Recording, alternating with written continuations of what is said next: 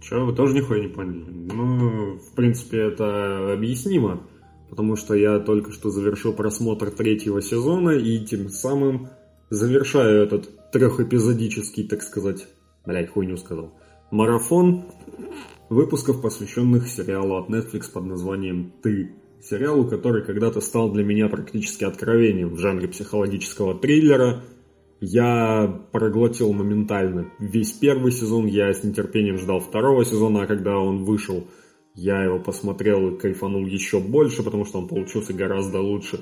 Соответственно, я был в ожидании третьего сезона, потому что предчувствие было таким, что третий сезон должен стать логичным развитием истории Джо и... Фу, Джо и Лав из второго сезона, но немножко в другой локации. Что я получил, я расскажу прямо сейчас. Салам, подонки, с вами Роберт Картрайт, и это шоу FTI FTP 4 The Final Chapter, его очередной эпизод, и это третий выпуск, посвященный полившемуся многим сериалу под названием «Ты». Итак, краткое содержание предыдущих серий, если вы, естественно, все забыли. Джо и Лав перебираются в городок Мадре-Линда, что находится тоже в Калифорнии, но чуть ближе к Сан-Франциско. По сути, это такой ну, практически карикатурный городишко, живущий по своим хипстерско-блогерским канонам, где каждый первый инфлюенсер, э, genderfluid, блять, прогрессивно настроенный человек, который считает модным все, что рекламируют такие же гендерфлюидные инфлюенсеры в Инстаграме и прочих ТикТоках.Естественно, обустроившись в городке, Джо Лав и их сынка по имени Генри, которого почему-то назвали еще и как покойного брата Лав по имени Форти, блять, долбоебское же имя, нахуй вы это все придумали? Ах да, кто-то же на серьезных щах из вас всех считал, что это реинкарнация вот этого вот покойного брата Лав. Блять, ну это еще тупее версия. Это, наверное, самая долбоебская из версий. Ну и вот они начинают жить спокойной жизнью, но вот эти вот обсессивные наклонности Джо, которые никак, вот почему-то не удается победить, хотя, блядь, у тебя практически все есть. У тебя есть жена, которая от тебя без ума в прямом смысле слова, которая готова за тебя кого угодно убить. У тебя есть сынка, блядь. У тебя есть с определенного момента работа, у тебя есть дом, у тебя есть теща, которая не выносит тебе мозги. Хуй тебе еще надо, блядь? Так нет же, нужно обязательно кого-нибудь сталкерить и придумывать себе приключения на жопу. Ведь так?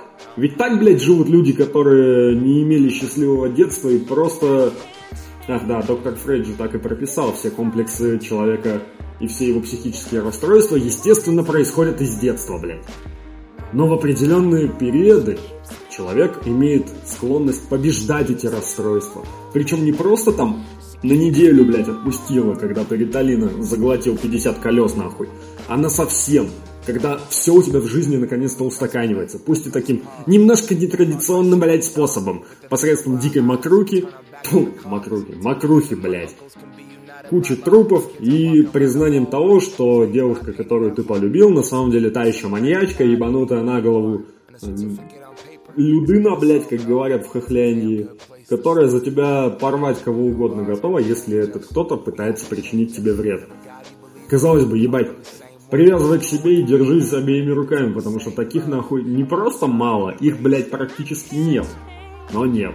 Джо вечно этого мало. Джо, блядь, чуть-чуть перегну, перегнулся за забор, блядь, увидел красивую бабу и такой, ммм, привет, теперь ты мой объект обожания, теперь я буду дрочить на тебя в своей тачке, потому что моя жена перестала меня удовлетворять, потому что она больная наглухо маньячка.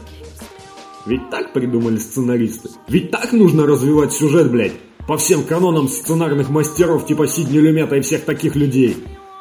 Ведь так нужно быть... Сука. Ведь так нужно положить вот такенный хуй на ожидания поклонников, которые два года, два года, блядь, мы ждали третий сезон. Мы увидели трейлер. Мы такие, нихуя себе! Походу, по накалу страстей это будет чуть ли не лучший сезон в истории сериалов Netflix. Но нет. Все наши ожидания рушатся с первой же, мать ее, серии, как ебаный карточный домик. Да, и ожидания к карточному домику, который когда-либо... Когда-то... Короче, блядь, шумел в свое время на Netflix. Все ожидания были похерены, когда Кевина Спейси уволили за сексуальное домогательство, которое не смог доказать ни один, блядь, суд. И в результате Netflix такой, а что, заднюю можно дать? Ну все, бля, ебать. Уволить нахуй, убить персонажа и выпустить полную парашу в качестве шестого завершающего сезона. Угу. Ведь так же поступают прогрессивно настроенные телеканалы и стриминговые сервисы, не так ли, блядь? Ведь так нужно вы... выставлять себя, типа, я не я, лошадь не моя, а если кто-то нам не нравится, мы его шлем нахуй. Видимо, с адекватностью в этом случае тоже поступили примерно так послали ее нахуй. И что мы видим? Я приведу немножко другой пример. Когда вышел третий сезон «Очень странных дел», мир разделился на два лагеря. Касаемо всей той клюквы долбоебской хуйни, которая там происходит. Одни люди достаточно благосклонно к этому отнеслись, назвав это умной и тонкой сатирой на отношения между Пиндостаном и Совком в тот период, он если происходило, если вы помните, в 85 году или где-то около того. И был второй лагерь, которые тупо считали, что сценаристы написали хуйню. Хуйню под названием «Претензия, блять, на сатиру». Но, ребята, только конченый, наглухо отбитый человек не увидит разницу между тонкой и умной, искусно написанной и любовно выкроенной сатирой и просто бездарной, сука, подделкой. Бездарной хуетой, которую наваяли на коленке просто потому, что вот это вот нужно было, блять, осветить. И в результате что мы увидели? Персонажи долбоебов, абсолютно никакую сюжетную линию и в конец загубленную атмосферу неопределенности и загадочности, которая доминировала в первом и втором сезонах. Ой, что это? Я говорю про очень странные дела, в том числе и про них, но сейчас я говорю все это, проводя параллель между очень странными делами и сериалом «Ты», где в попытках высмеять подобные города сценаристы ударились в просто абсолютно неадекватные сюжеты и попытались наплодить такое количество роли, роялей в кустах, блядь, что и у этих людей еще хватило наглости воспользоваться приемом чеховского ружья. Причем в прямом смысле. Джо цитирует Антон Павловича и думает, что лучше уж иметь вот это вот самое ружье на стене, чем просто оказаться в беспомощном состоянии. При этом не просто неадекватный сюжет. Неадекватный сюжет, который копирует и повторяет самого себя. Во всех трех сезонах события развиваются примерно идентичным образом.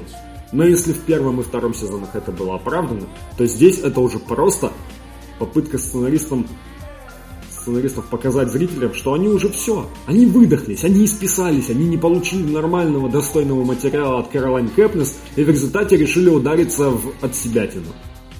Но это получилось настолько хуево, что, честно скажу, третий сезон я смотрел целую неделю. Понимаете, насколько он хуево сделан? А ведь все так хорошо началось, так легко начало раскачиваться. И вот это убийство в начале, в конце первой серии было довольно неожиданным, хотя в, в целом и ожидаемым. Сюжету нужен конфликт, сюжету нужно развитие, сюжету нужен катализатор. И убийство одного из важных для сюжета персонажей – это не такой катализатор. Но только в том случае, если все остальные серии прописаны живо, четко и уверенно. А что мы видим в итоге? Постоянное копирование самих себя, блядь. Мы видим пустышку, мы видим просто какую-то хуйню, которую сделали для того, чтобы освоить нахуй бюджет. А бюджет, судя по всему, возрос существенно, учитывая огромное количество визуальных эффектов. Нахуя было делать ту серию, где Джо отправляется на охоту с какими-то своими корешами, блядь. Освоиться в мужском коллективе, освоиться среди коренных, так сказать, жителей Мадра Линда. Нахуя? Нахуя нужно было это делать? Зачем вы ввели в сюжет линию с э, вот этой вот, сука, библиотекаршей? Как можно объяснить те чувства, которыми Джо внезапно, вообще вот ни с хуя, воспылал к библиотекарше по имени Мэри Энн, которая, напомню, наркоманка в завязке, лишившаяся права опеки над своей дочерью. Что, еще один пример из детства, блядь? Насколько же хуевое у тебя было детство, если у тебя куда ни плюнь, примеры для всей хуйни найдутся. Зачем? Зачем вы это сделали, ребята? Зачем вы засрали все то, что было так любовно развито вами же во втором сезоне? Второй сезон отличается от третьего тем, что в нем не было ни одной проходной сюжетной линии. Да, там была некая нотка неадекватности и пародирования сопливых моментов из ромкомов по типу того, что Лав говорит Джо, что все кончено, и Джо начинает пихать свою соседку по имени Делайла. Угу, и чё? Но это хотя бы было смотрибельно. Здесь мы понимали, что в сюжете все еще может быть какой-то не знаю, поворотный момент, который вернет нам истинную нотку психологического триллера. Здесь мы видим просто ебаный кринж. Ебаный кринж, который набирает обороты с каждой серии. Не сюжет набирает обороты, как во втором сезоне, а ебаный кринж. Куда ни плюнь, долбоеб на долбоебе. Данте, естественно, в сериале должен быть Петик. Кэрри и Шерри, блядь. Люди, живущие открытым браком, которые, сука, были вскормлены молочком Тони Робинсона.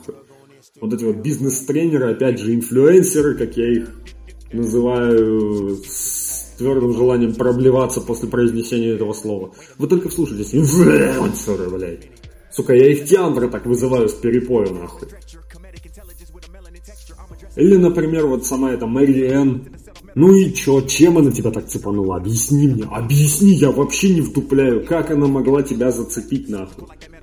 Мэтью, чувак, который прям вот кулхацкер следит за всем районом, нарушая при этом все мыслимые и немыслимые законы американского правительства. Бля, он вообще не понимал, что если на него кто-нибудь настучит, то это либо тюремный срок за шпионаж. Сноуден, привет. Твое дело живет спустя 8 лет, блядь. Да и твой пасынок тоже, блядь. Сука, конченый просто. Да и вообще, вот эти вот токсичные семьи по типу семьи Джоя Лав, но то, что они по определению не должны существовать, это истина для всех, кроме сценаристов. Поэтому они приводят максимально долбоебский способ привести эту семью в негодность. Как? Правильно, дать каждому из персонажей свою истинную вторую половинку. Джо в каждый из сезонов вкладывает себе в уста фразу «Я никого до этого не любил так, как тебя». Угу. Но, блядь, если ты говоришь это каждый встречный, значит ты не любил никого и никогда, значит ты просто на это, блядь, не способен. Но почему у всех хватает ума понять вот эту вот фразу? Джо не любит, Джо обладает. Джо просто хочет владеть человеком. Сука, посадить человека в колодец и спускать ему еду в корзинке раз в день, блядь. Помните? Молчание ягнят, нахуй. Но в молчании ягнят подобное было описано настолько классно, настолько тонко и умно, что фильм, сука, взял 5 Оскаров. В 92 году это еще был показатель. Сейчас хуй. Блядь. Вот мне нельзя смотреть сериалы и фильмы, потому что я начинаю злиться. Я начинаю злиться с той хуйни, которую творят персонажи. Вот есть же такой термин – испанский стыд. Испанский стыд – это когда хуйню творит персонаж, а стыдно, сука, не ему, стыдно, сука, тебе. За то, что ты смотришь на работу долбоебов-сценаристов. И при этом совершенно непонятно, почему Пен Бэджли, Виктория Пендрайти и все остальные, кто поучаствовал в создании этого проекта, согласились вообще вот это вот снимать. И в этом вот сниматься. Не знаю, на месте Пена я бы сказал, либо вы переписываете сценарий, либо я ухожу из проекта. Потому что это очень, очень тупой сценарий. Он не просто плохой, он именно тупой. Он дебильный, кретинский, и я вообще не понимаю, нахуя теперь делать четвертый сезон. Я узнал о продлении сериала на четвертый сезон 15 октября, то есть через день после самого факта продления. И меня сразу так это, с одной стороны, порадовало, потому что на тот момент я еще ждал что-то годное, а с другой стороны насторожило, потому что вдруг не получится. А вдруг нам придется еще один раз лицезреть все то говно, которое натворили сценаристы. Бля, похуй, дам этому, этому всему шанс. Угу. Как сказал один пингвин, ебать, спасибо нахуй. Какие-то дальнейшие комментарии тут уже излишни. Нахуй после этого четвертый сезон. Я не буду его смотреть. Хоть и покайфовал с первого со вторым сезоном, Бля, я даже их теперь пересматривать не хочу. Потому что я знаю, к чему все придет в конце. Я знаю, насколько тупо все будет в третьем сезоне. И я примерно догадываюсь, насколько хуевым получится четвертый сезон. Если после четвертого сезона сериал не закроют, будет... Ну, вы поняли, как будет. Ладно, похуй. Пойду искать что-нибудь реально хорошее и качественное. Но пока на этом, пожалуй, все. С вами был Роберт Картрайт и один из самых блевотных сезонов этого года. И я сейчас не про свой подкаст, хотя он тоже сосет. Стоп, снято.